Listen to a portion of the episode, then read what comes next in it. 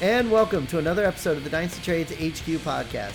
My name is Michael Sipes. You can find me on Twitter at FFBlitz, and I'm here with my partners and our returning Jeremy Broen. Hey, I had to take a vacation. You can find me on Twitter at Dynasty Madman. It was a great vacation, but I did miss you guys. I'm glad to be back. Uh, we miss you too, and I really need that vacation now too. Um, and and Shane Manila. Hey, it's still me. There's Yeah. nothing going on here. So the cool thing is, you know, look, look. Uh, I made the joke about I need a, a vacation, but yeah, that's never going to happen. But you know, Jeremy, it's so awesome that you were able to get away and have a great time. But you came back, and you came back to us with some awesome things. Correct? Something that we've been waiting for. We've been teasing, and a lot of stuff. I did. Now, last week I did miss you guys, but I swear I was probably smoking a cigar and drinking a rum runner while you were recording the show, and I didn't even realize that I missed missed the show until I looked at the clock. I'm like, oh, it's 11 p.m. I'm like, oh shit, I missed the show because I was on vacation. I mean, I was scheduled to miss, but That's I, I funny. Did, I did literally miss not being on the show when I got back and thought about it. Um, but the news that we have is that the HQ, we at Dynasty Trades HQ, have a new logo Woohoo! to replace our old logo. We're rebranding. We have this great new logo for Dynasty Trades. We love it. It fits what we are about. Um, we've been looking at doing this for, for quite a while. Our patrons know this. Um, people who listen to the show might be aware too. It- we can't wait to release it. Actually, as soon as we're done recording tonight, we may update everything, but certainly everyone's going to see that very soon. It- Um, what's funny is We're going to update the store too. What's funny is the way you just said that. Actually, you're right.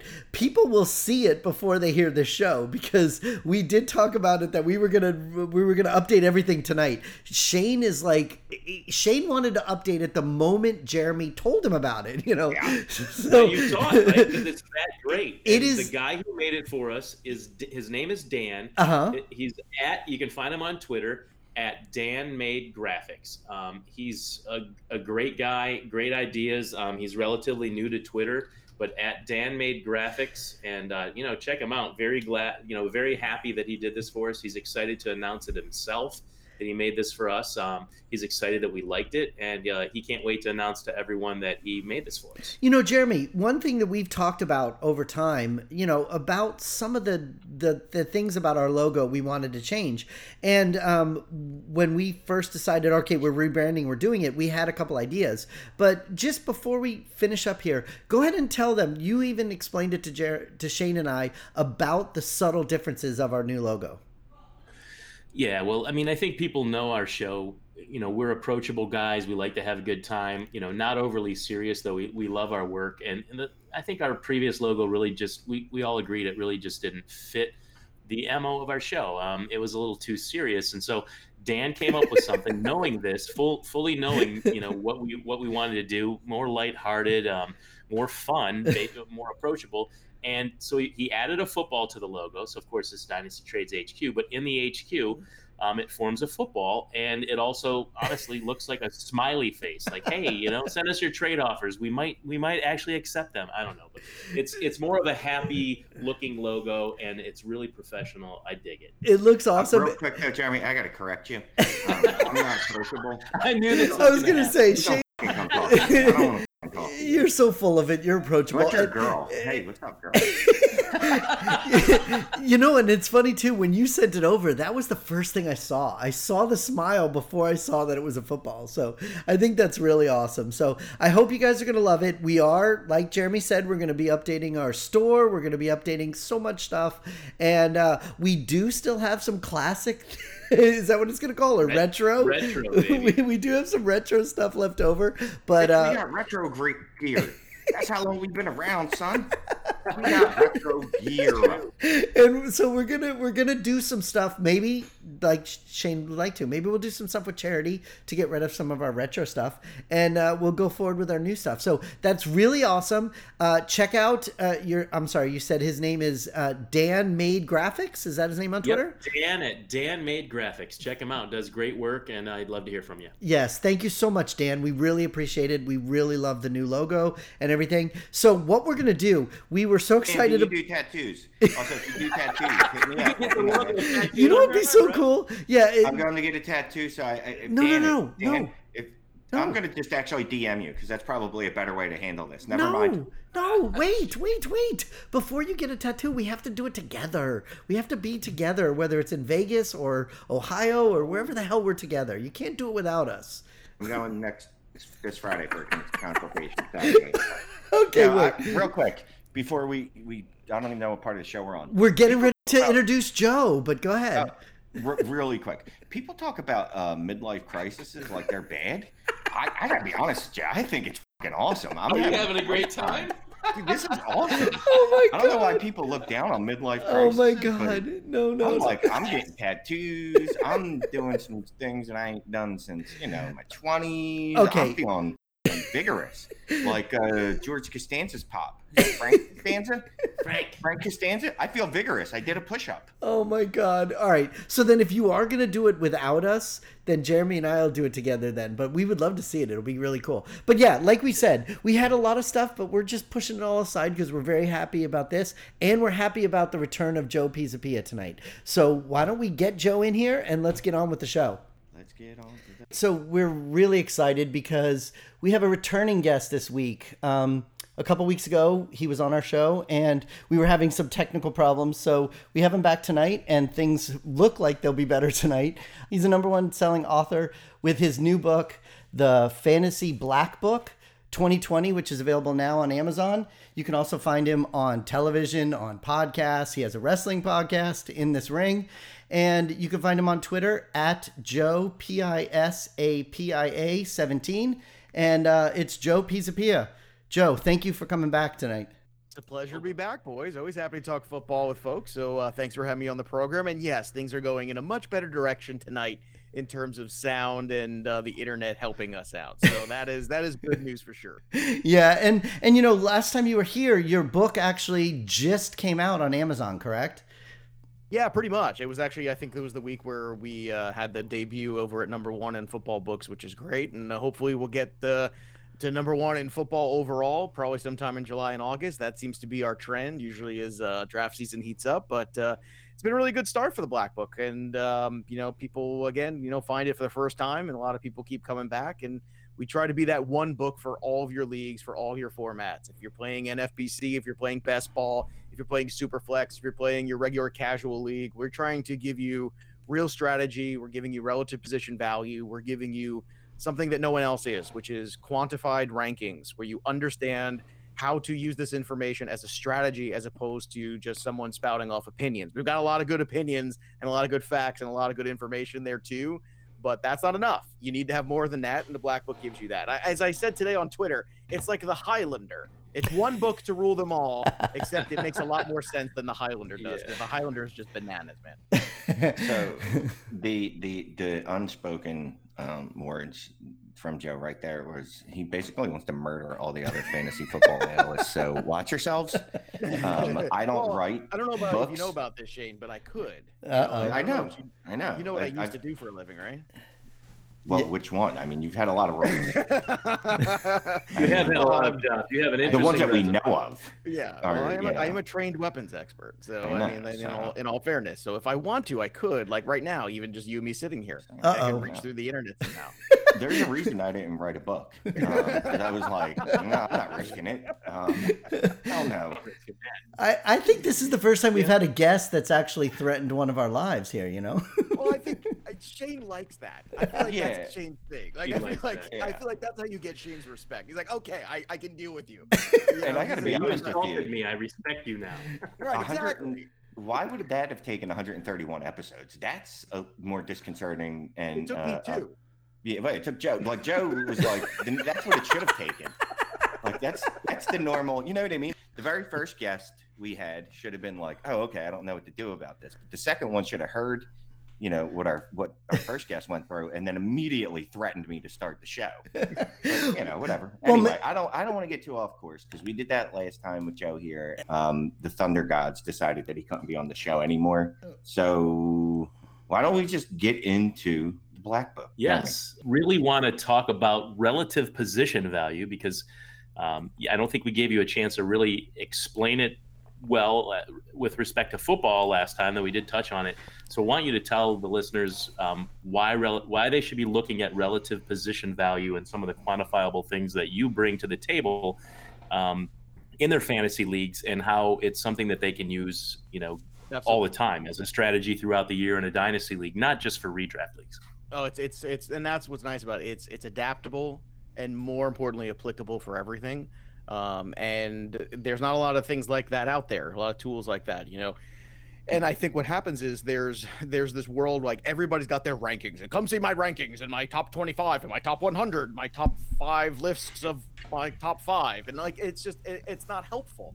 Like it's great, it's it's interesting debate fodder, and then there's people who do tiers and stuff like that, but that's not enough. So what RPV does is it hyper focuses all this. So running back isn't a position, RB1 is. So let's say if it's a 12 team league, then you're going to have the top 12 running backs. And what I do is I compare them to each other. And I do this using projections, but not only projections. I use previous season stats when I have them three year averages as well. And it, it all compiles into each player and then it creates a number. And then what happens is you take those top 12 guys, let's say at RB1, and then you compare them to each other. And what you end up with is a fantasy league average. What's the average fantasy league RB1 producing at what kind of rate. And then you have people who are above and below that. So you have the top tier like CMC. Uh, just for perspective, last year in RPV, CMC was a plus 61% better than the average RB1 last year. Wow. That is a, that is the biggest number I've ever seen in 10 plus years of doing this. and it's partially because Saquon Barkley got hurt. So what happens is like when there's a bigger divide between one and everybody else, and just for perspective, number two in PPR was Aaron Jones, and he was at plus nine. So the drop off was 61 to 9. That is absurd and that's why CMC was so much better than so many uh, you know if you owned him and you didn't at least make a playoffs then I don't know what's wrong with something's wrong with you. Like something happened there. Like you got yeah. drunk and you forgot to, you know, to set your lineups every week. But even then, you probably should have won. So you think if Barkley didn't get hurt, then the, the number wouldn't well, have been. What as... happens is when you have really good performances from guys like Barkley and and and Elliott and a bunch of collective other guys in that top tier, it it what happens is it, it, it basically condenses a little bit so you don't have nearly as much of a divide. But the point i'm making is that that also it shows you not only how much better a player is than the fantasy league average it shows you then incrementally where the drop offs are. Hmm. it shows you how much better it quantifies the tiers. So it's you know okay the rb1 tier in a ppr like this year it's like christian mccaffrey's a plus 25 and barkley somewhere around a plus 14 and then elliott's a plus 11 and then you get somewhere down into like number six and you're getting about the fantasy league average. But then it starts to go below that. And what fantasy sports is, and it doesn't matter if it's baseball, it's football, NBA, it doesn't matter.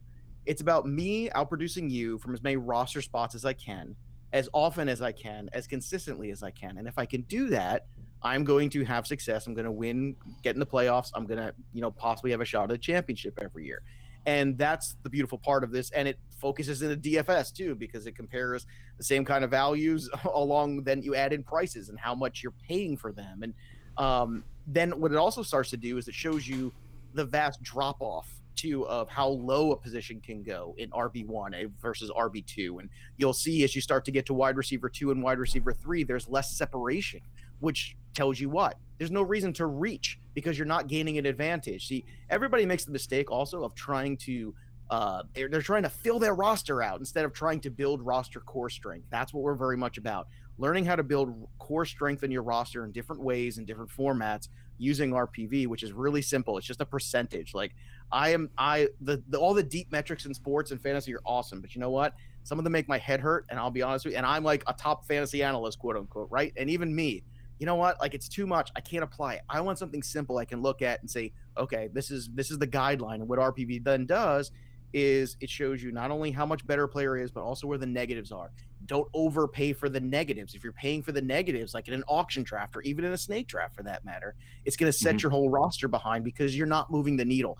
Find the guys that are going to move the needle in those roster spots. And when you do that, a smart owner who's well read, who is who's researched, they'll be able to find guys later on who are going to hopefully outperform their ADP and then hopefully fill in some of those gaps and maybe they won't be negatives after all. But that's the biggest mistake people make and RPV is like you know, it's that tool that really well, if it's a 10 team league, well, then it changes. If it's 12, it's a 14, it doesn't matter. If it's dynasty, you take into heavier projections from a couple years from now and what you think a player is going to be. So that's what makes it so much different and so unique. So Joe, just you a know, couple things because you you did get into a lot of stuff there. Um, so I just want to unpack some of it. Sure. I I absolutely love the basically you're comparing RB ones to RB ones, mm-hmm. and I, I, guess it's a simplistic view, but I'm a simplistic person. So, in you know, when you look at your when you used to play in a normal Shane, that's simple. just kidding.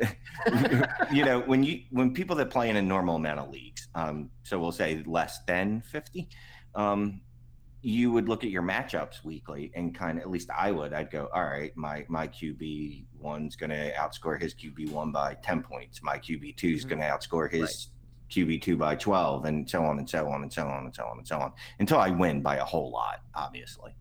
Um, so I think that, you know, even though the, the concept is, it actually is very in depth, it's also, it kind of, what I like about it is it takes something that should be intuitive and simplistic, but shows you how exactly. to get you, there, I guess, where it's not. It. No, well, a lot happen when people read it for the first time. They go, "Oh, I think I'm doing this already, basically." But I, but you're putting it in black and white.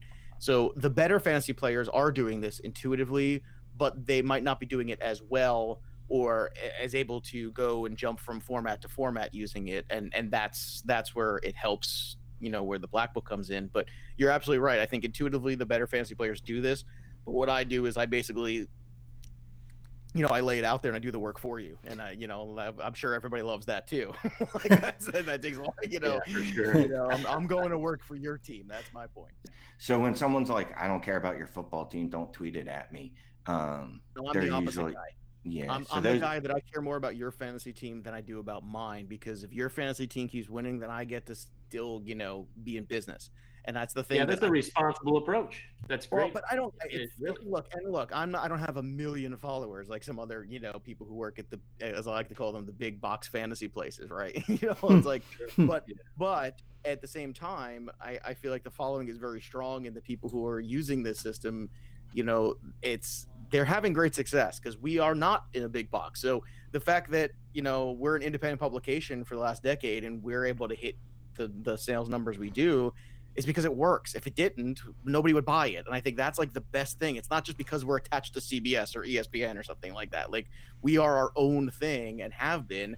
And it's so hard to find something different because everybody on every host site that you're playing in is like handed this, all this information. It's like shoved down their throats and all this analytics and all these other things. So the hmm. average fantasy football player is just way better just because the the platforms are just informing them more. So how do you separate from that? Well, you separate by using – a tool like relative position value. And I think that I hate when uh, you know one of the worst things is is guys who are like fantasy analysts who, you know, care more about whether they're right or wrong or their egos on a certain guy. Like I'm, I, you know, I'm wrong about stuff sometimes. If I if I was wrong a lot, I wouldn't be in business. Right. But like, I got no problem saying I'm wrong. If I finish last in the league, that's fine. But if I finish first, I'm gonna I'm gonna hold that belt up for sure. Like, I'm gonna take a picture on Twitter, and mine's on its way. I like that you're Jake yeah, I like that your RPV is a tool for people. Yeah, people. It, you said that last show too, and I, I, thought you were done. I didn't mean to cut you off, no, but the I'll thing that's exciting about RPV, and you know, I got your book, and just just the fact that you give people,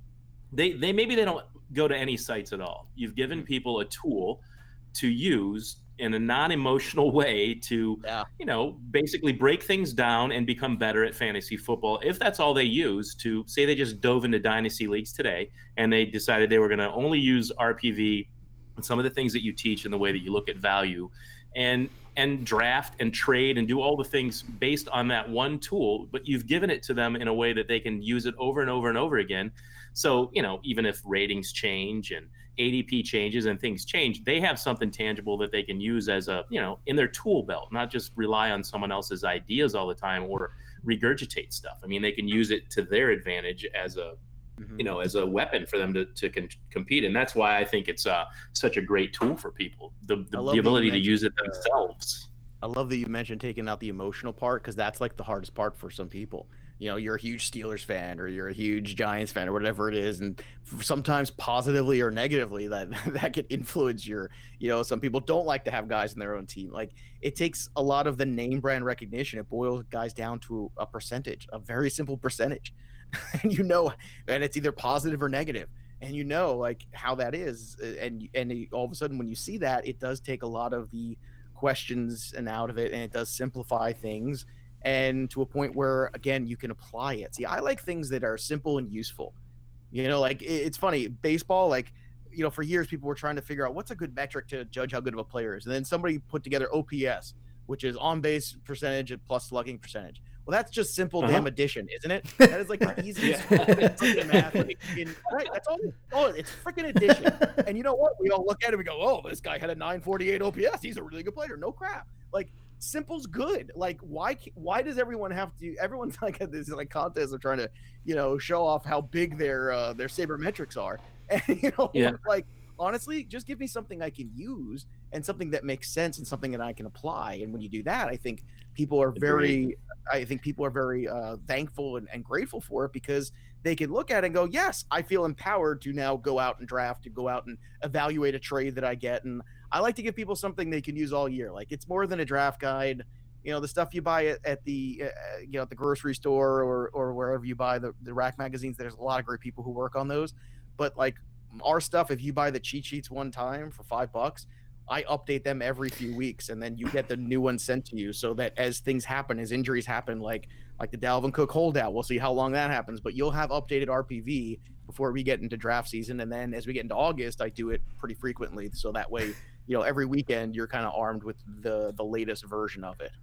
That's great. That was that was actually the question I was going to ask you. But before Jeremy and Shane asked that, I was going to ask about how often do you update it when people because there is change that happens during the season. You know, there is, there is. I don't like to overreact to preseason, and we're going to have less of it this year. And with everything else going on, there's going to be a lot of overreactions and, and a lot of issues and things like that. So I'm going to try to not hyper react, but um, there is less to go on. There's less visuals, which is a positive and a negative in some ways, depending on the player. Uh, but I think we have a pretty good gauge this year of what the player pool looks like. And that's the other thing too is like you see, I'll give you for instance, like when you get a, a magazine or you read draft coverage, right? It's like here's the mock draft and all 20 rounds of, well, okay, great. So that's a mock draft. outdated the next day.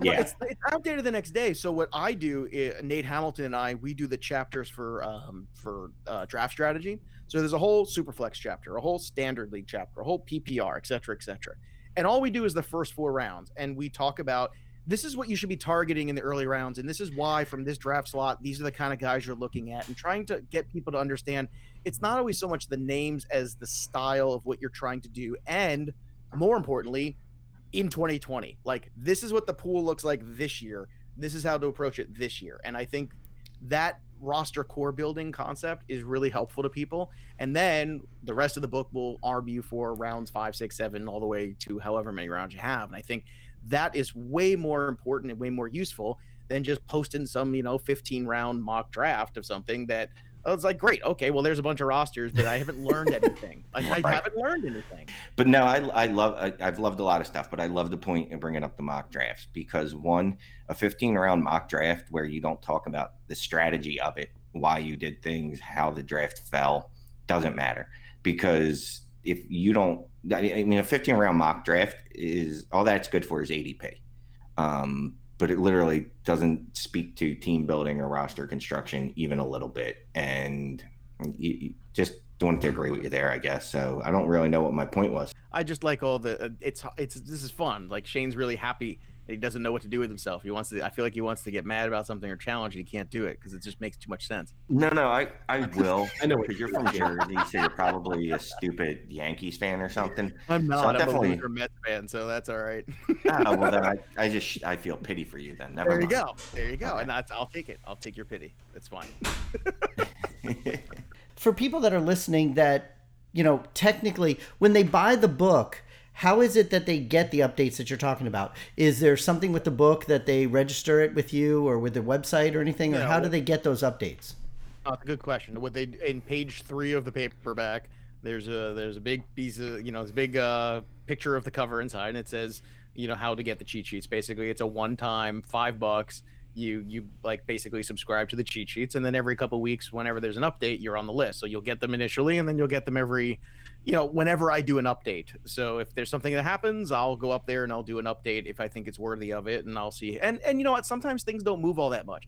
This year in baseball season, they moved a ton in the off season. Like things were moving all the time.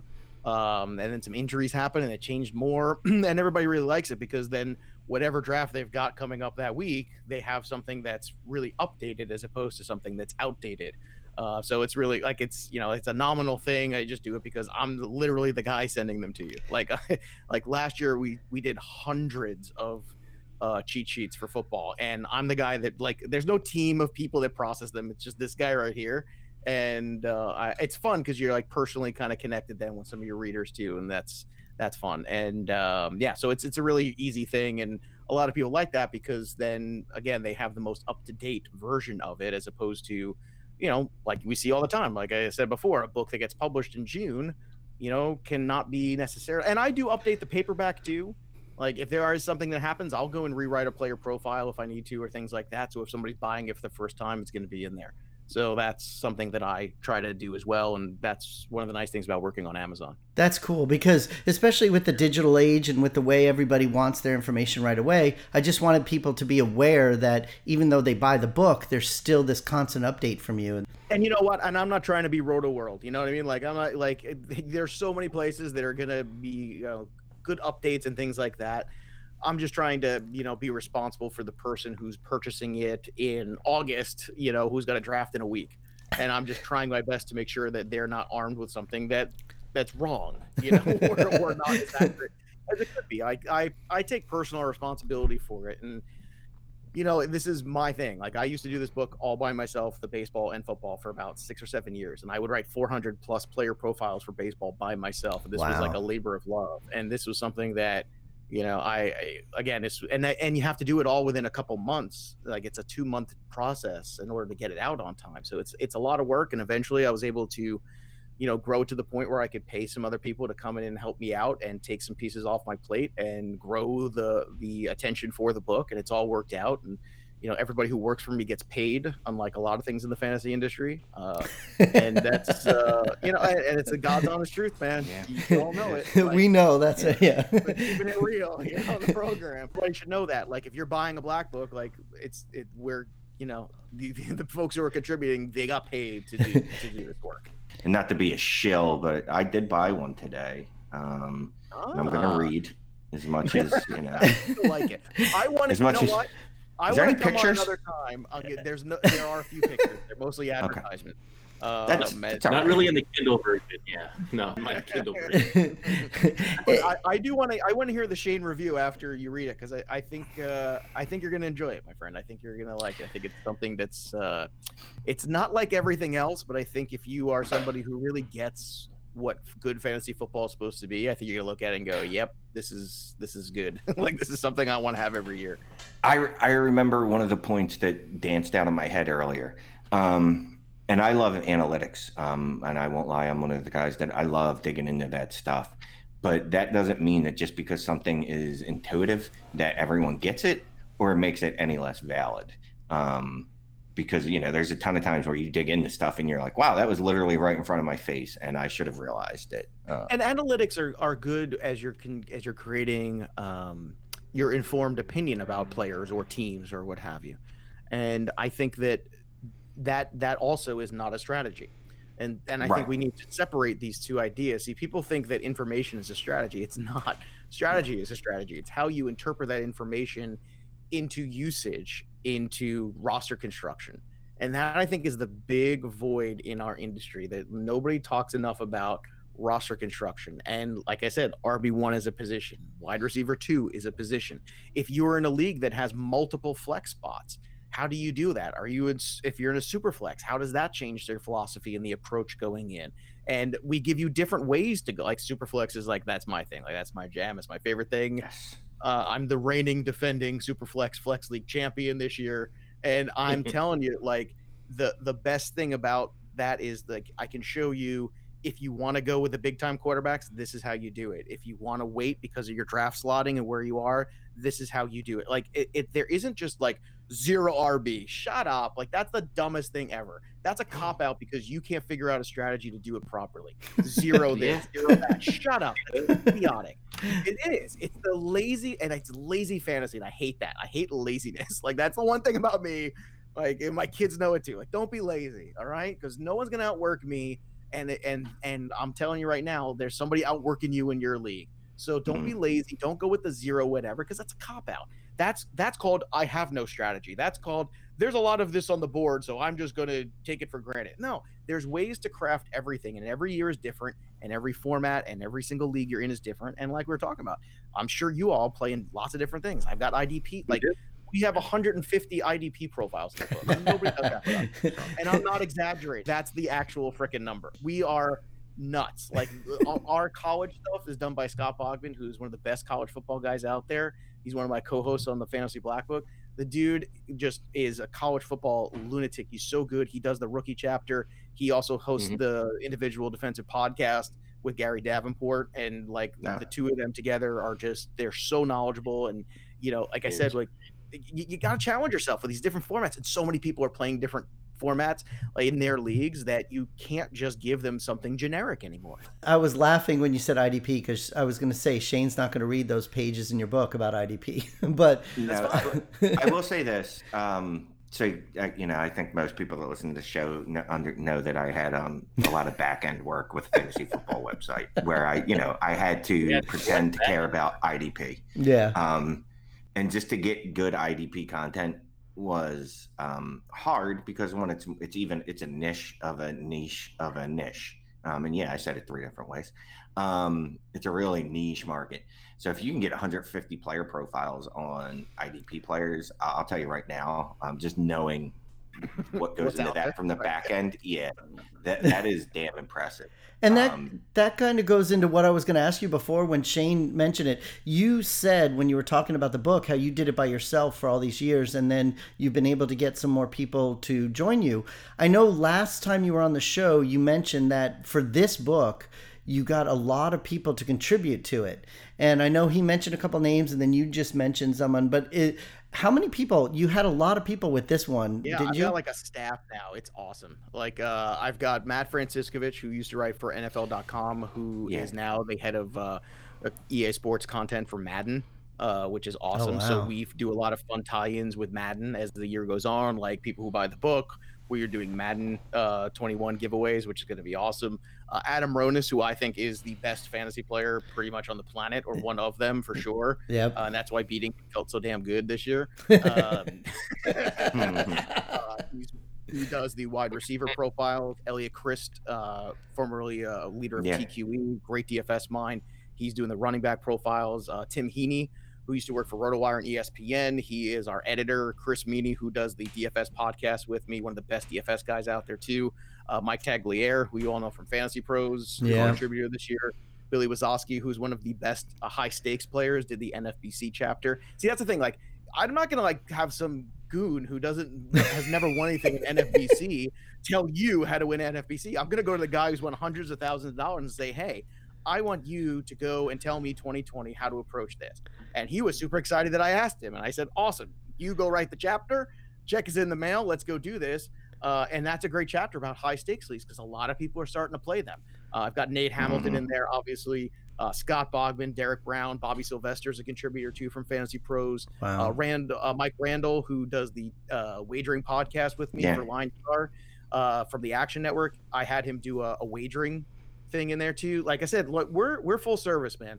So anything you're doing with football this year, like he did the gambling section of the of like best practices, things you should look for, all this stuff. And Kate Magdziuk too, uh, she did all the tight end profiles this year, so uh, she's our first female contributor too. So I'm very proud of that. And uh, it's uh, it's a so, it's a who's who, man. It's a murderers row, and I'm very proud. And they're all like so excited to be a part of it, and I'm very grateful to have them all. And they all, everyone's got like different assignments and stuff all the quarterback profiles are still me. All the RPV is still me. The draft strategy is still me. Like uh, there's still a lot of this book that it's me. But you know what? Realistically, I always think that you know the world is big enough for lots of good voices, and giving other people a platform for their voice is important in this industry because we need to have more than just the big box ESPNs and the big box CBSs and et cetera, et cetera. Like there needs to be some other voices out there. So this is an opportunity for me to kind of continue that, you know, that process. Oh, and Chris McConnell from FSA too. I forgot Chris. He's part. Just real quick, Real I, quick. I'm Joe, sorry, Joe, I I want to just get back to something real quick for the Can I- trade part of the show because we are a we are a trade show, um, Yeah. and so I, this is something that's been chapping my ass since last week. I've been wanting to ask you, so I don't care what Shane's gonna ask right now. I wanted to ask you since last week, and it's about drafting and trading, and it's you know page I think 16 or 18 of your uh, latest 2020 guide. I'm as I'm ex- excited as hell to find out how you can recommend to us and our listeners how to use RPV, you know, in our Oh. trading and, and approaching our our continual, uh, as Shane likes to do, um, recreate his team in his own image, um, you know, every year and and trade and, and, and improve his team. But just anyone, how can they use this to better their team in the in the way of trades? Because it's not just about drafting. Um, you know, in a dynasty league, and and you can use your tool for for trading, and it fits perfectly with what we do. Well, first note is I always prefer to get the best player in the deal. Now, sometimes you're in a bad spot where you need to trade the best player in a deal in order to really fill out roster spots just because you had so many injuries and the waiver wire sucks. Like that happens. But generally speaking, you know, what RPV is going to tell you is some of these bodies that you're acquiring don't really, as I said earlier, move the needle all that much. You're going to gain a couple percentage points here and there on a player in terms of their value. And look, during the season, things can change. And during the season, you know, things open up and, uh, you know, there's injuries, there's, there's offenses that surprise us and stuff like that. But generally speaking, if you look at it, even if you take the current points of the players and you put them in and com- you, I give you the formula in the book. You could do it yourself, but I know this is America, so when I do it all for everybody, they're just going to pay for it and they'll be happy. But if you want to do it and you have like a wacky scoring in your league or whatever it is, the formula's in the book. You go drop it in the spreadsheet. You take the top 12 wide receivers or, or whatever section of wide receivers or tight ends, and you just compare them and you look at what they've done so far and you go, okay, well, I'm getting a player who's plus 18 and I'm only giving up a player who's a plus three and, and a minus four. Well, that's a no brainer. Go get that big time player because they're going to make differences for you on a weekly basis. And football is so hypersensitive because there's only a finite number of games and weeks for you to be good. And you don't have time for a whole lot of patience. And and I and this is a very different thing than baseball. Baseball is a, a beast of a season, not this year, but normally it's a beast of a season. When you get into the football aspect, it's so important to really look at where a player is now, look at what the schedule is going to be, understand that. So all that goes into the trade as well. But I think my biggest rule of thumb is I would always rather be getting the best player back in the deal because that's a guy that can win you a week. And in the NFL, that is the most important thing. How many guys on that roster, again, that core roster strength, have the ability to win you a week? You can find guys to get you 10 points. There's only a couple guys who can get you 25 to 30. So that part of that is, um, you know, and you're just saying it in a different way, but you're saying it in your way. But it's embracing variance. No, I'm just saying it's embracing variance. It's like you know, a lot of people are like, well, I can't, I can't stand Brandin Cooks because one week and he's not really good at. He's what people think are boom bust, but um, and he's really not. But he's a guy that people go, well, I, I don't like him because one week he's going to give me eight points, and another week he's going to give me forty, and I don't know when to start him. Well, you start him every goddamn week because that forty point week is going to win you a week, and that eight point week is probably not going to lose you a week. Um, so I'm all on board with that, Joe. One thing though, um, with the best player in the deal, I know the more leagues you play in, the more creative you end up getting. so it's kind of like sex, you know what I mean? Like when you first start doing it, you're just like, oh, well, no, this right here is fine. This is all me. I'm not going to try any other position. There, just this one spot is good. But then you do it for a while and you're like, wait, I can have how many starters? Uh, and, you know, you move to 11 or 12 starters. And just like sex for some people, you're like, well, I need to get more good people involved, not just one stud. Okay, Right? Joe, this is where we start t- turning it back to the show. no, I want to see where this goes. no, we, we, Yeah, I we- I was I had a couple of Coronas, but it she's the one drinking. it's so oh, that was just my point. I was just gonna say, was that your but in a point? completely inappropriate manner. No, no, no. I just wanted to point out, I- to Joe, that you know, if you play, that. if you play in leagues where you know, because we know we, we play in leagues where we start anywhere from ten to fourteen guys because we're we're degenerate. It's crazy. So in those leagues, just having capable bodies is is more important than having one stud monster. Although if I had my druthers, I'd have a bunch of stud monsters if I could pull it off.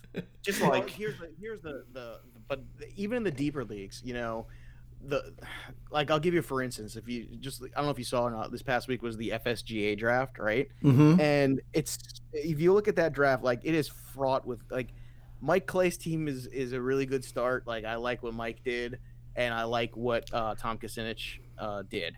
And the rest of it is a lot of people I feel like trying to say, "Look at me, look at me," instead of saying, "I'm going to try to win this league." And I think that is a great disservice to people. And I think in a deeper league, you'll see, you know, uh, kind of what Shane's talking about. Like people aren't being responsible enough for the bodies that they're taking and that's something in the you know there's when the waiver wire is thinner and there's less touches to go around you've got to be cognizant of that. You got to make sure you're getting volume guys. You got to be understand you want guys who are going to touch the football.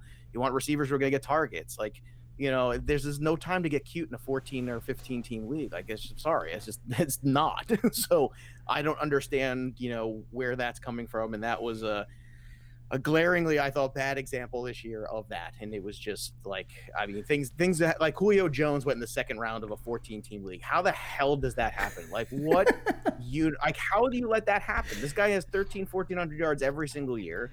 I, I just, I, I, I can't fathom how that happened. It was just madness to Is- me. Like Clyde Edwards-Helaire went before him. Like, how did, I don't, I don't get that. Is that the league that they're talking about on Sirius all day today? They were going over the draft. Probably, Probably. I'll tell you what, Sirius back in the day, um, you know, Joe was talking about Adam, um, Adam Ronis and Jesus, Uh, I- Engel. old, A- and Corey Parsons. That that was my drive to work every day, and it was like, you know, the first time I put it on, I'm like, who the hell wants to listen to fantasy football stuff on the drive to work? This is ridiculous. And then I quickly was like, oh, I do. Oh, that's me. when are they coming back? Yeah, and then you know the three months out of the year they'd start talking about baseball. Not those guys, but you know the station. I'd be pissed off. Like, why? Why would we do this? Let's let's get the football. Yeah, back. well, look, you know, it's, it's, it's, getting Whoa, whoa, Sorry, hold on. whoa! on. What is that? Shane has a Shane, Hold Shane's on. mix- Shane has margaritas mixing for us. Oh my Shane, God. I'll, I'll take mine uh, with salt and uh, I'll take it frozen if you don't mind. It is. fu- It is funny. it's funny when I first got Sirius. I got it because of Howard Stern, and then when the Fantasy Football Channel came on, I found myself listening to. Well, partly because Artie Lange had left Howard Stern, but I found myself listening to the Fantasy Channel more than anything when I when I Well, had there's it. still some great shows like Bob and Mike. Uh, uh, you know, the diehards. Oh, absolutely. fantastic show. Yes, and Bob I used to follow them. You know, this is the true story. Now I used to follow Bob and Mike on Saturday nights. This was back in like I don't know 2012. I started there somewhere in there. So Saturday nights they used to be on, and I would follow them from 10 to 1. And Mike and Bob would always have me on their show to crosstalk to promote, you know, my show, which happened to be baseball at the time. But I, you know, became really close with those two guys, and you know, it's just they're just so good at what they do, and they're just such class acts. And I'm so happy to see like now that their show is on NFL uh, channel there too, and that's just awesome. And it's you know like there's some really great people there still too, but the format's changed quite a bit over the last few years in terms of let's just put it this way there's a lot of people who pay to be on air instead of getting paid to be on air A couple things. My family came in. Um, well, no, so that's why the garage came up. No one was killing me. Um, secondly, uh, yeah, I was going to ask Joe for a job, but then he was listing all the people that that that that were in the book, and I don't have a shot. I have to kill like 13 of those people before he could even think about me. there's a there's a Um, I can't believe Joe- there's actually a list of people who want to work there so uh, I know we were talking about strategy and team building, construction, all that stuff. Um, very important. But let's be all fun with it. What players? Are there any specific players you think we should be uh, looking at this year, or our listeners should? Uh, yeah, well, of course, always. You know, uh, that's that's the whole thing. It's like you know, you do all the RPV stuff, but that doesn't take you away from, you know, still going through and you know having your players. Like last year, Derrick Henry was one of my guys, quote unquote. Uh, you know, I've I've been a I've been a Kenyon Drake truther for many years here, and I'm finally right after all these years of getting kicked in the nuts year in and year out. Uh, but uh, you know, it, again, I'm I am a quarterback guy, so if you're looking for some interesting QB twos and superflex. I think Daniel Jones is in a really unique position because he got a lot of great weapons. The offensive line improved in the draft. Um, I think that uh, Matt Stafford, that pace he was on last year, I don't think it's sustainable. But if his back is healthy enough, that's another QB two that I think can really outperform. And I think Joe Burrow is going to be a lot better than people realize. So in I'm so Superflex, I'd be that. okay. Yeah, Thank and you. I'd I'd be okay with him as my Superflex quarterback too. Um, I'd love him as a three. I don't think that's going to happen, but I think I can roll, especially if I have somebody really good. Uh, one other thing too, like eh, when you're talking quarterbacks too, Carson Wentz is the only QB one last year who had a touchdown pass in every single game last year. Lamar didn't do that. Holmes didn't do that. Prescott didn't do that. Wilson didn't do that. Carson Wentz is the only guy that did that, and he's getting a bad rap right now because he ended the playoff game with a concussion, and now everyone's Joe. like, "Oh, he can't stay healthy." I'm like, "It's football. Guys get concussed all the time. Let's stop." Because people were falling all over themselves a couple years ago to have Carson Wentz or Deshaun Watson. Both of them tore their ACLs like in successive weeks, basically, and then everybody just moved on to Mahomes and uh, Lamar Jackson. And let's not forget that you know Wentz still has not had any receivers, any like he. I mean, finally he got a running back. I mean, if they could just give this guy some damn receivers, I think he would. He's like one of those sneaky guys as a QB one this year that I think you really should pay attention to. Uh, I am on Miles Sanders. I was a buyer of him everywhere last year, but not a drafter of him because I thought he was being drafted too high. But I did buy him everywhere, which worked out pretty well. I was a big fan of how that worked out. Uh, I do think Cam Akers is worth a good look. Uh, I think as an RB two, as a late RB two, you know, or if you want to couple him with another guy right after that, uh, I will be very much uh, in the Kareem Hunt business this year, uh, especially in PPR leagues. I just think that yeah. I think Kareem Hunt is a guy that you know when you go and you look, he came in week ten and he started getting targets, and he's got a Stefanski's a much better offensive mind there. Um, you know, Freddie Kitchens was not prepared to be a head coach in the NFL, and I could have told you that before he got the job. But Kareem Hunt, man, that's a guy that, and I love Nick Chubb. This is not a knock on Nick Chubb, but Kareem Hunt's going to touch the football a lot more, and I think in PPR leagues, you see the difference of what you're going to have to pay for both of them. But at the end of the year, when you look at the PPR points between touchdowns and receptions and what Kareem Hunt's going to have, I don't know how much difference there's going to be. I don't think it's going to be worth paying the Nick Chubb premium. Uh, and the wide receivers, um, obviously, I, I like Kenny Golladay's value a lot this year. I think AJ Green is at an all-time low. I'd be looking at him. Uh, I'm frustrated by that Deebo Samuel injury, man, because I really was liking him as a wide receiver three this year. Uh, so uh, I would pivot to like say Diontae Johnson because I do think that that Steelers offense is going to have a lot of uh, yardage totals coming back to it, and if he could catch 60 balls and and have 700 yards with that group of stiffs playing quarterback with Duck Hodges and Mason freaking Rudolph, then Roethlisberger coming back is huge because it moves Juju back in the slot, which is a better spot for him. Diontae Johnson on the outside. Again, the, the Steelers just are a wide receiver factory for many years with, with. Roethlisberger. So that those are some of the names that I'm going to have a lot of shares of this year. So we had Scott Barrett on, I, I don't know, repeatedly. Yeah, Scott's great. Um, but yeah, he is a um, he's definitely a Diontae Johnson guy. Um, also Carson Wentz. Um, um, I want to thank you for your service to the Carson Wentz um, fandom. Um, if you would like to do a weekly Carson Wentz podcast, I mean, I'm open. I mean, obviously, we couldn't do an Which is hour. funny That's because usually ridiculous. people from Philadelphia hate everything that they have. Like they hate all of their own guys. So- I know I lived there for years. I went So- to college there. I, I get it.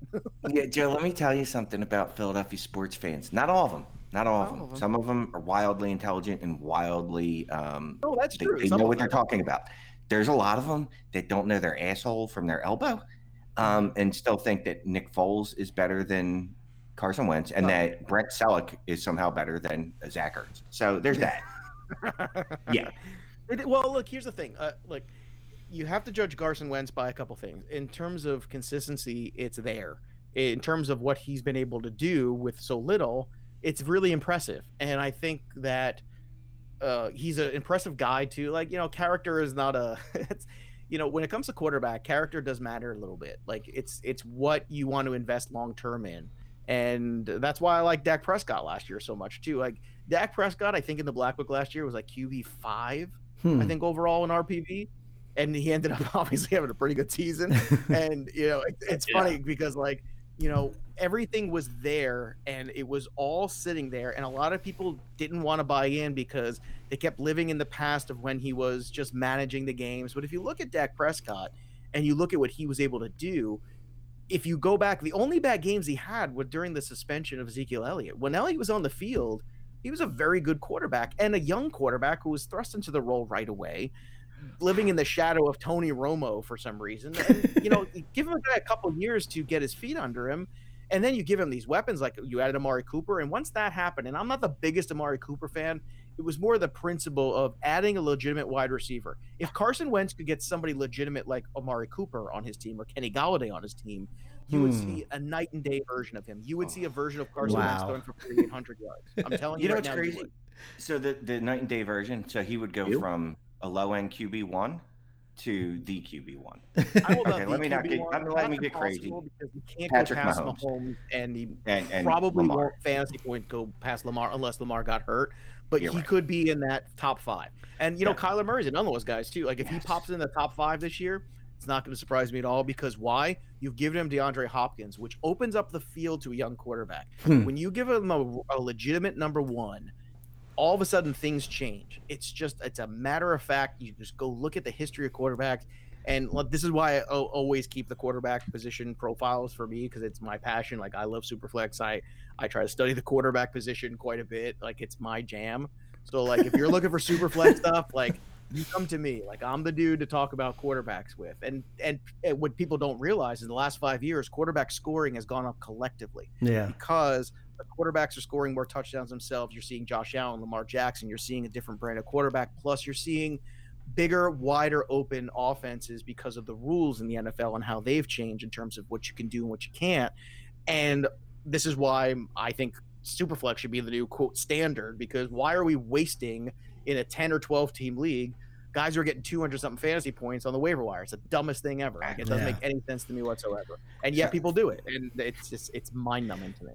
You know, and you just mentioned uh, Josh Allen. When you say that you love the quarterbacks, where do you have Josh Allen in the tier of those quarterbacks? Because uh, he was Josh actually. Allen is right in the fantasy league average QB one, and the reason is because he's still developing as a passer. Uh huh. He does have some nice weapons, which is good. But what Josh Allen does is he runs the football and he runs the football into the end zone, and those are two things that until that changes, it's going to keep him there. Now he could improve as a passer and and stay there possibly. Like it might not move if he starts to run less. So it's going to be a very interesting year. What happens to him? Just because they added Diggs doesn't mean they're going to throw the ball more. It just means that. that someone's catching it in different patterns like that you know like it I like how you said that. Yeah. yeah well i mean He's running it into the end zone. He's not just running the football. He's not just sliding Right. just short of the first down. Dude's running the ball into the freaking end zone. having those those runs inside the five, he's getting enough of those where it's it, you when you control your own fantasy point destiny. That's a powerful thing. Look at a couple years ago how powerful it was when the Panthers went 15 and one and Cam Newton was MVP. That was incredible. You want to talk about RPV? That was a very high RPV year for Cam Newton when he finished there at the end of the season. It was it's crazy how good he was compared. Why? Because he had all those rushing touchdowns and he was controlling his point totals. You know, when you mentioned Deebo you, and you talked about Diontae Johnson, I know Shane's made his little comment, but for us on our show here, Jeremy loves Diontae Johnson. He's been mm. talking about him for a while. But but when you said that with the the Deebo situation, who on that team do you think is somebody that for fantasy wise they should be looking at instead of Deebo On the 49ers? on the 49ers because you kind of went to the Steelers. Well, I mean, you, you have Yeah, to. well, I'm just I- saying for I'm fantasy, if there's somebody else, other wide receiver there. really tricky. It's really tricky, man. And you know, there's a. I'm gonna go go through the litany for it, you know, because the year after Cam Newton and the and the Panthers lost the Super Bowl, he had a terrible season. Yeah. Uh, the year after, um, you go back and the Falcons lost to the Patriots, and that that heartbreaking loss, right? Matt Ryan had an all-time low 20 touchdowns. That's the lowest total of his whole career.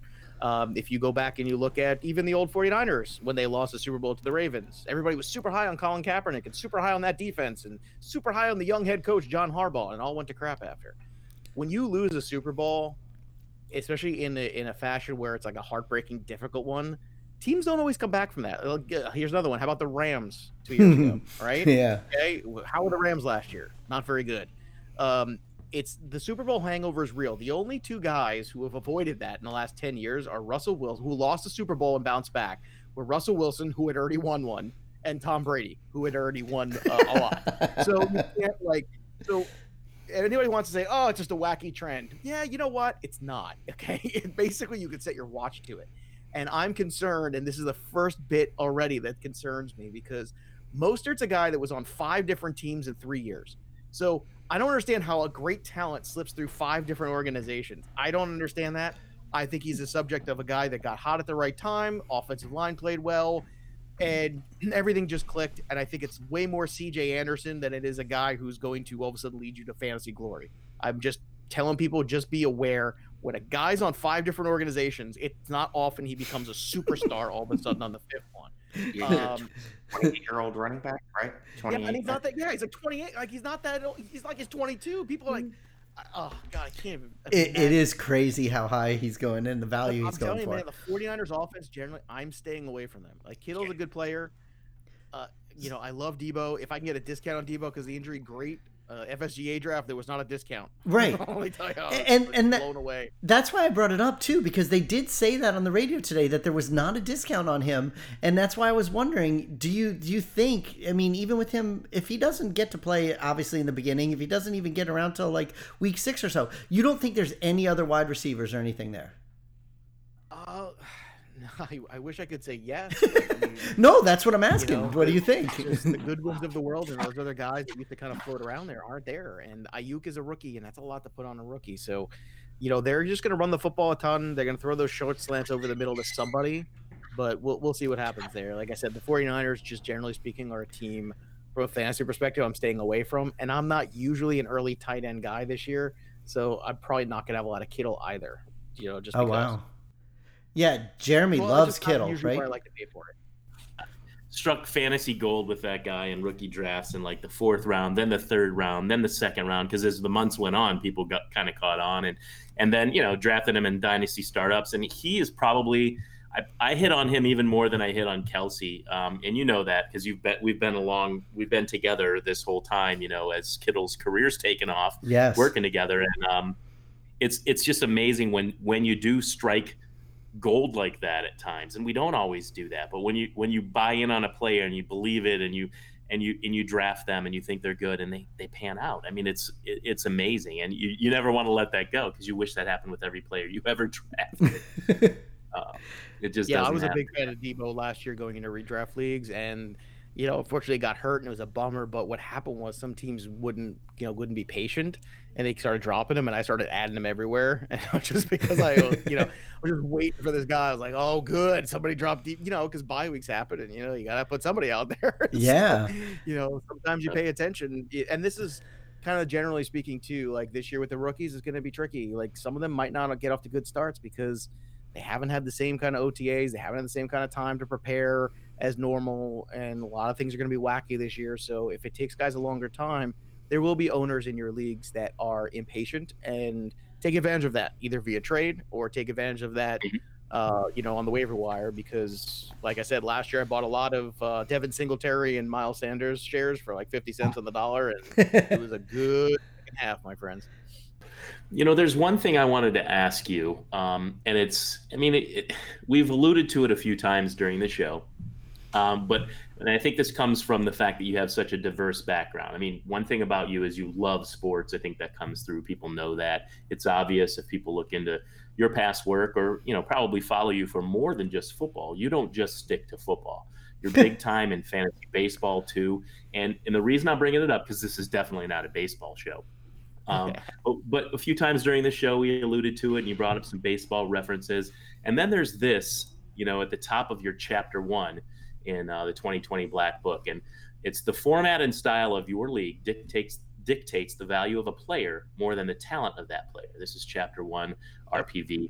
Um, that instantly, and you've explained that very well how you do that. But that when I first read that before we were on the show, but when I read it, you know, bought it and read it, it reminded me of old school five by five roto, and I don't play it anymore. Baseball the kind of thinking that you have to do, and I don't want to say it's outside the box, but you know, the critical thinking you have to do to compete with teams. And, and that was old school baseball five by five roto that I used to do. But when I read this and then I started thinking about your background, and I was like, hey, it worked out pretty good for Paul DePodesta, you know, Moneyball movie. yeah, front office right now. Why not for Joe? I like what you're thinking, man. Why not put me in a front office? You know what? I'll tell you what, man. It's funny you say that because if I had known, like when I was a kid, anybody who was a baseball general manager, a football general manager, these were all like ex players, you know, like they were all, you know, guys who were. If I had known that the Theo Epsteins and Paul DePodestas and those kind of guys were going to be in front offices in sports, when I was a kid, like I was younger, I would have taken a different path. like would, you know, because because that was not available to you. Like, Yeah. you know, all of a sudden, like I'm the same age as Theo Epstein one year, and I was like, what the hell did I miss? Like, how, when did this happen? And it was crazy. He was like 35 years old or something. He's like running the Red Sox, and I'm just thinking to myself, how did I? How did how did this happen? Why why didn't someone tell me that this was an option in my life? But I think I think you're absolutely eh, you're hit on, and that is deep down the philosophy. We talked about it before, right? You're talking about taking out, you know, taking out the emotional, taking out the player name, even sometimes, just looking at the player's value and understanding that, like, yeah, I know Aaron Rodgers is a Hall of Famer, and yeah, that's great, but you know what? He's barely a QB one. He Hmm. had hardly any 300 yard games Thank last you. year. He's not a guy that has a, a prolific offense around him. He's got one wide receiver. And let me tell you something Davante Adams, as great and as talented as he is, I mean, the guy's missed time three of the last four years. Like, what? Are, am I the only person that can look at a game log? No. It's like everybody hates Julio Jones, and all he does is play and say, "Oh, he's hurt all the time." Yeah, well, you know, he's on the damn field. you know, Davante Adams isn't all the time, and it's just staggering to me. Like nobody seems to care about these things, but that's the whole point. The whole point is it takes out the name, it takes out the history, and just says, "What is this guy right now?" Hmm. and can he help you and and or is he going to be a hindrance? Is he going to be below the fantasy league average? Is he going to be a negative player for you some weeks? And that's something that is at the end of the day it's eh, it's so priceless because that's hmm. going to be the separator. And it's just really hard nowadays to separate yourself from fantasy sports. It's just much harder. So you need something like this that will you know help you out in that fashion. That's awesome. And just real quick, I, I say just real quick all the time. Yeah, you do. Because I don't think it, and nobody believes me anymore. I know. think like the first ten times Like, I said it, people were like, that's why you say it. yeah, we uh, we I'm all like, know. no, no, no, we no, all this- know. We all know. Go ahead. Just say it. aside. Just say it. You you just shut your pie hole over there. All right, Sicky, go lay down. Okay. Um, so next time you talk to tags, can you just point out to him that Aaron Rodgers is dead? Like, oh i do it all the time Oh I He it doesn't- God. I know. Oh, he and I fight about it all the time. Yeah. And he just—I mean, I'm gonna be on their show I think next week, so I'll, I'll be sure to bring it up. And That's awesome. Because I, I feel bad for him. He's a great guy. You know what I mean? Awesome which hair. is funny too, because he's a, he's a freaking Bears fan, so you would think he would be the one wanting to put the knife in the heart, Yeah. but like no. But yeah, no, he's Uh. still he's still holding on to that dream. He is, and I'm like, dude, it's it's it's gone. It's over. It's like well, look, you got to I'm, move on. I'm, a, He- I'm he Mr. gone. Patriot, and I'm very aware of what Tom Brady is at this stage in his Right. career. Oh yeah. You know, like I got to I got to call it what it is. And I'll be honest with you, the last three years of watching Tom Brady play, you know, play quarterback, they run a ton off the play action. If if they don't have a run game to support Tom Brady in Tampa, I'm not sure how it's all going to work out. Like Hmm. he, ne- Ke'Shawn Vaughn has to turn out to be a James White slash Dion Lewis slash Kevin Faulk type guy because that is very important to the Tom Brady style of playing quarterback, and it's very important to set up Brady's ability to go down the field. He, he can still throw a deep ball. It's not as good as some other guys, but he can still get the ball downfield. The problem is, you know, he is somebody that really works off play action and timing and things like that. And if you don't have a running game to support all that, it's going to get real dicey. And it's the one thing in Tampa that really worries me. And I, you know, I've got Tom Brady posters hanging up in my office here. I've got, I've got the freaking draft card. I've got a blown up version of the draft card, pick uh, 199. oh my That's god. how much I love Tom Brady. But I've got to be realistic. Like Tom Brady is the high end QB two in Superflex this year. Yeah, That's Yeah. what he is. yeah. And I'll tell you what, if you want to take, you know, if you're going to take Drew Brees, I always tell everybody like look at the split stats because Drew Brees on the road is averaging last three years something like 217 yards a game.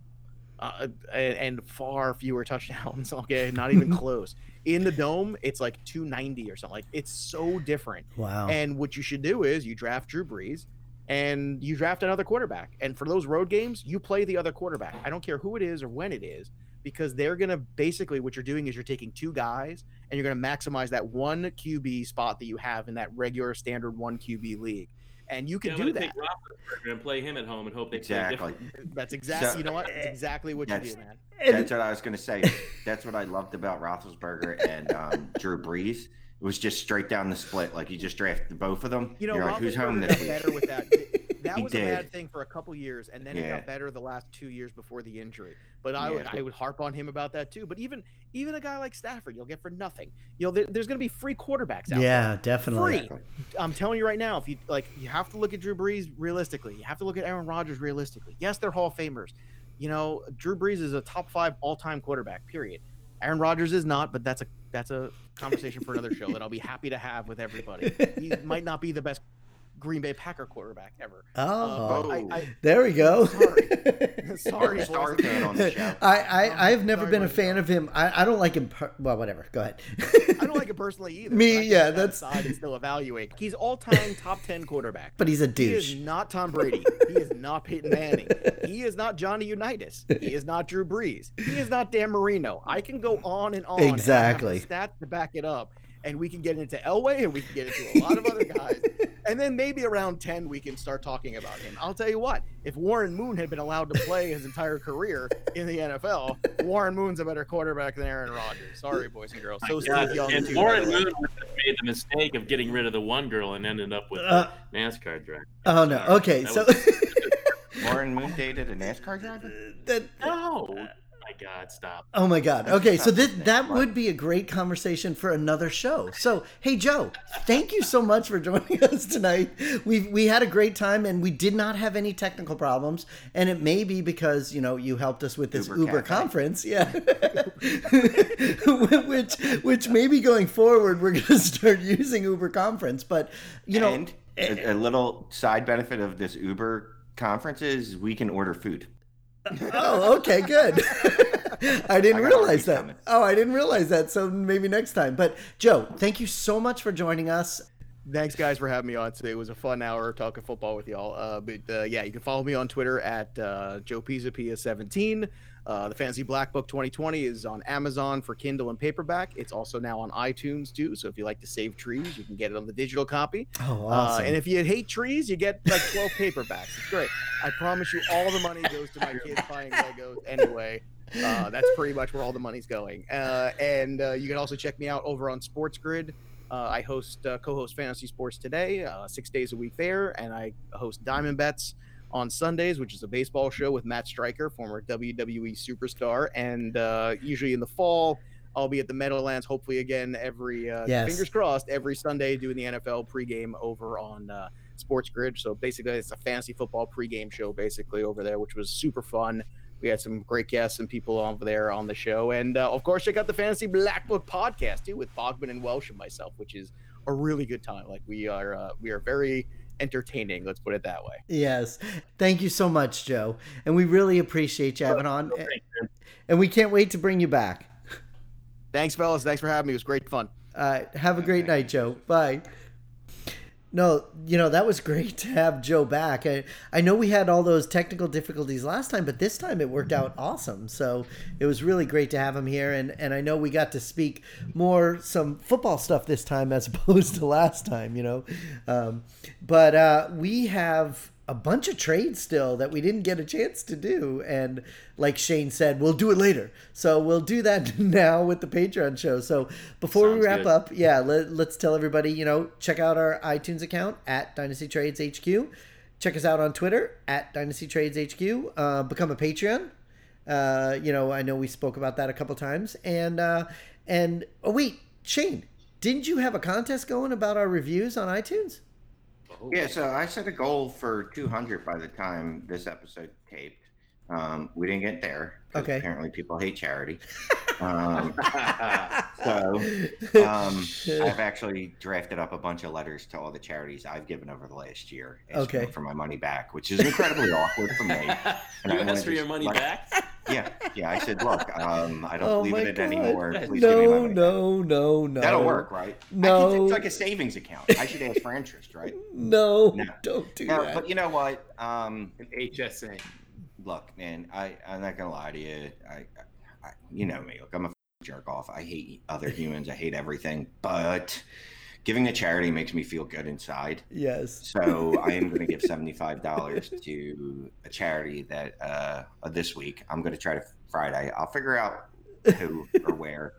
Um, you know, I, I usually give to like St. Jude's or or Toys for Uh-huh. Tots Right. or I, there's a lot I give to. I get all these mailings from different, um, the Jewish Foundation, uh, diabetes. But if someone wants to point me to a charity that they think is maybe underserved or not as well known, um, shoot that to me. And as long as I, you know, I'll check it out and make sure that most of the money actually goes to the charity and not overhead. That's great. Um, and if it's Good a cool point. one, and it's one that's not, you know, as well known as the others, um, that's who I'm going to give it to. So either way, we didn't hit the goal. We almost got there, but it'll make me feel better to give to charity. So I'm gonna give 75 bucks to charity. When you hear this show, please just tweet one at me. Um, and then I go from that being all um, good humanish to hey, go give us money and join our Patreon account. Uh, just so you know, um, we've got some cool little changes. Um, Yes. and that's part of what the Patreon money goes to. Um, so even you free are to get the, uh, the benefits of it. But um, yeah, it's awesome. I can't wait. You'll see. Which is awesome. We spoke about it at the beginning of the show, and uh, now that the show's wrapping up, Jeremy's going to be sending out some stuff to everybody, so it'll be really awesome. We hope you guys like all the changes that we made, and we've worked on it for a while. And you know, it, it is great. Even though we didn't hit the goal that you said, we did get a really, we got a lot of rating and reviews and we got some really good reviews and we really really appreciate what you guys have to say and you know we don't want it just because we ask you to do it we love that you guys do it so Yeah, thanks um, for listening to the show and appreciating it. I mean, that's amazing. Absolutely, and I hope you guys are going to love the new logos and the, the new presentation that we have and everything. So, um, as of right now, we're going to wrap everything up and we're going to go to the Patreon show, and we will talk to you guys next week. Take care, guys. See you next time. Say goodbye, Shane. Whatever. I'll see you around.